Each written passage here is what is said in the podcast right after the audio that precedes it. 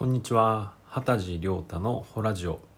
えーいつも聞いてくださりありがとうございます。前回までね友人の呪術家の平野孔明くんが出演してくれてました。かなり反響が良くて、えーメッセージいただいたりとか、えーいいねとかですね。あとこのラジオ特有のなんかネギを送るみたいなのができるんですけどそれの数がすごい多かったです、えー不思議体験ってやっぱりなんか面白いですよね。なので、まあ、今後もちょっと不思議な体験を持ってる人をゲストに呼んでたまにはあんな感じで収録していこうかなと思ってますのでお楽しみで、えー今日はこのラジオ特有のですね機能でお題ガチャっていうのがあるんですね。今これスマホのアプリを立ち上げて収録してるんですけれどもアプリを立ち上げると、まあ、効果音をねあの自由に入れたりとか例えばですけど拍手ですね。あとなんか笑い声とか。という感じで、えーこういうふうなかなりね自由にいろいろできるんですけれどもその中にあのお題ガチャっていうボタンがありましてそれを押すとお題が出るんです。でそのお題に僕が答えるっていう機能があってまあ話題に尽きない話題が尽きないですよねこれだと。なのでちょっとたまにはこういう遊び的な企画をやってみるのもいいかなと思って、えーお題ガチャをしていこうかなと思います。はい。じゃあまあ早速ですけどお題ガチャやってみましょうかね。では。よっ、まあ、音は出ないんですけど今僕の画面の方に出てきました。お題、えー無人島に一つだけ持っていくとしたら、えー米印手で持てるものに限る。うん。無人島に一つだけ持っていけるものか。手で持っていけるもの。なんだろうね。なんか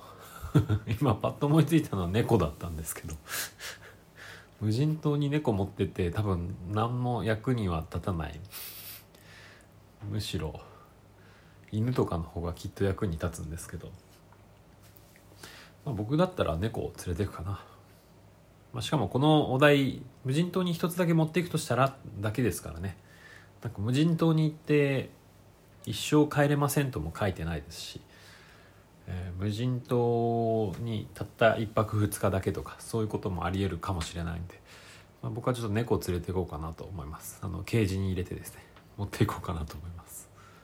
皆さんだったら無人島何持っていきますか、うん、なんかあのそうそう Facebook で同じような機能があるんですよね。今何してるとか、えーなんかそういう質問を投げかけてくれるものがあるんですけどで同じようなお題があったんですよ。無人島に一つだけ持っていくとしたらって。でまあ大喜利状態みたいになってみんなすごい面白い答えをしてたんですけど一人友人がもう本当に僕笑ってしまったんですけどあその Facebook の方は手で持っていけるものに限るとかっていう限定はなくてですね無人島に一つだけ持っていけるとしたらって言ってまあみんないろいろ真面目な人は例えばナイフ持っていくとか、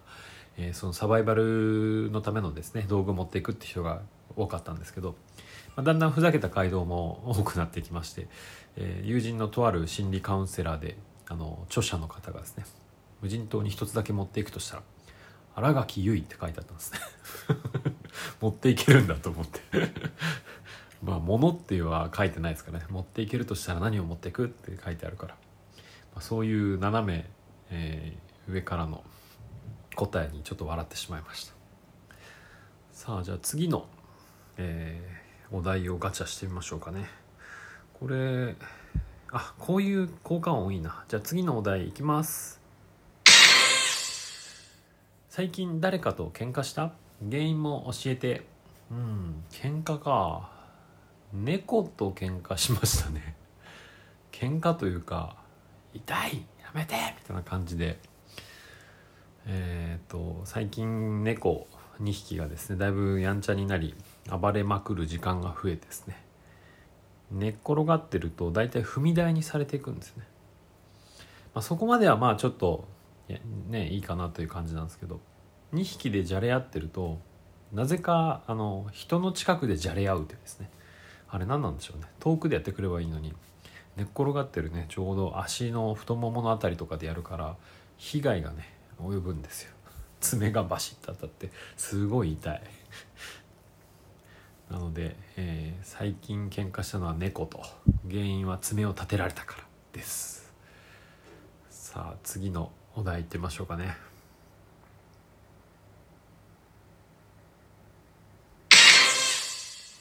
死ぬまでに行きたい場所ってある？うん死ぬまでに行きたい場所か。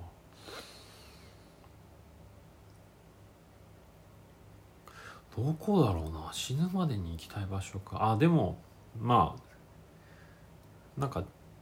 宇宙の方から地球を見てみたいですね。あの幽体離脱とかではなくて、えー、スペースシャトルとか民間宇宙飛行みたいなのが活発にあと数十年でなりそうなんで、えー、そしたらちょっと上空から地球を見るの延長版で宇宙から地球を見るっていうのはやってみたいですね。今37なのでまあここ10年20年とかでかなりそういう科学の進歩があってくれたらそういうことが可能なんじゃないかなと思います。皆さんはどこに行ってみたいですか？まあ、やっぱね海外とかいろいろ思いつく人の方が多いんでしょうけれどもなんか意外な答えがあったら教えてください。さて、えー、次行きましょう。お題ガチャ。よっ。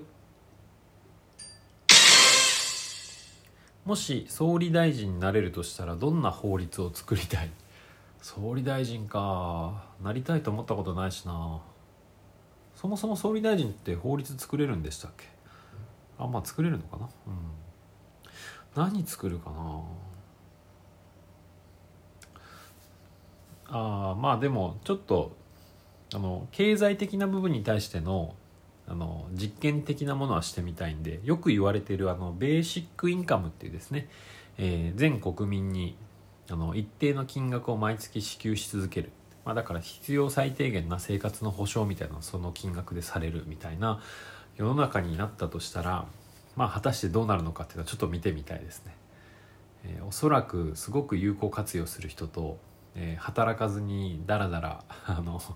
お酒とかあるいはギャンブルとかそういうのに落ちていく人がいると思うんですけど、まあ、そういうふうになる人も出るのを見越してですねそういうのはなんとなく予想はつくけれどもやってみて果たしてどうなのかっていうのは見てみたいんで、まあ、ベーシックインカムの法律を作るかもしれないですね。あとはどんな法律かな？まあ政治に、ね、そんなに詳しくないんで今の憲法がどうのこうのとかっていうのは分かんないんですけどうんああもう一つそうですね。総理大臣になっとってなっといてなんですけどあの国民投票による大統領制とかっていうのもちょっと面白いかもしれないですね。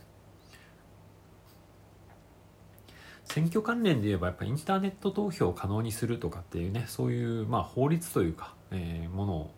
改改正とかってしてみるのも面白いかもしれないですね。そうすると投票してる層がだいぶ変わるはずなんでじゃあ誰が社会的に求められてるのかっていうのも変わってくるはずなので、まあ、そういうちょっと実験的なことを思い切ってやってみようかなっていうのが総理大臣になったらやってみたいことです。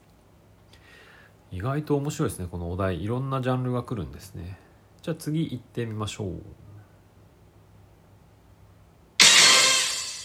宝くじで10億円当選。やった、えー、仕事を辞める？続ける？あ仕事続けますね。あのまあ、要はこういう発信をしたりとか自分のスピリチュアルな、ね、エネルギーワークを提供したりとかそういうメッセージを発信していくっていうのはやるやりますね普通にね。なんでって言われたら楽しいからなんですけどあと10億円あったらまあ活動の規模は違ってるでしょうね。えー、と今大体国内でね、まあ、こういうご時世っていうのもあるんで国内でえー、おとなしくしてますけど10億円っていうのがあったら、まあ、海外回る資金にも余裕でなりますので、えー、世界的になんかあちこち飛びながら巡りながら今は日本で神社とかお寺からなんか提供をしたりしてますけど10億円あったらねそれこそ海外からとかなんなら数十年後に宇宙からやってるかもしれません。皆さんは宝くじで10億円あったらどうですか？仕事まず辞めますか？辞めるって人の方が多分多いような気がするな。まあ社会的にも好きなこととかね、えー、情熱を持って仕事してる人の割合って少ないですから、まあ、それって仕事お金をもらわなくてもお金お金をもらわなくてもというかお金持ちになったとしても続けたいと思える仕事があるのはかなり幸せなことなんじゃないかなと思います。なのでなんか皆さん今後もしそういうのがまだ見つかってないそういう仕事についてないってことだったらお金をなんか払ってでもこの活動はやりたいって思うことですねっていうのをなんか見つけてみるといいかもしれません。はいというわけで、えーと、いくつかねお題に答えていきましたけれども、まあ、またこのお題多分かなりの数があるはずなんでまた今後ちょっとどっかでやってみるのもありかなと思います。ゲストを呼んだ時にこのお題でやるっていうのも盛り上がりそうですね。はい。というわけで、えっ、ー、と、今日の畑地亮太のホラジオは、え、お題ガチャでですね、いろんな質問に答える。もしも〇〇だったらとかですね、そのように答えてみました。少しでもなんか楽しんでいただけたら幸いです。では、えー、このラジオはここら辺になで終わりになります。えー、引き続き素敵な一日をお過ごしください。皆さん聞いてくれてありがとうございました。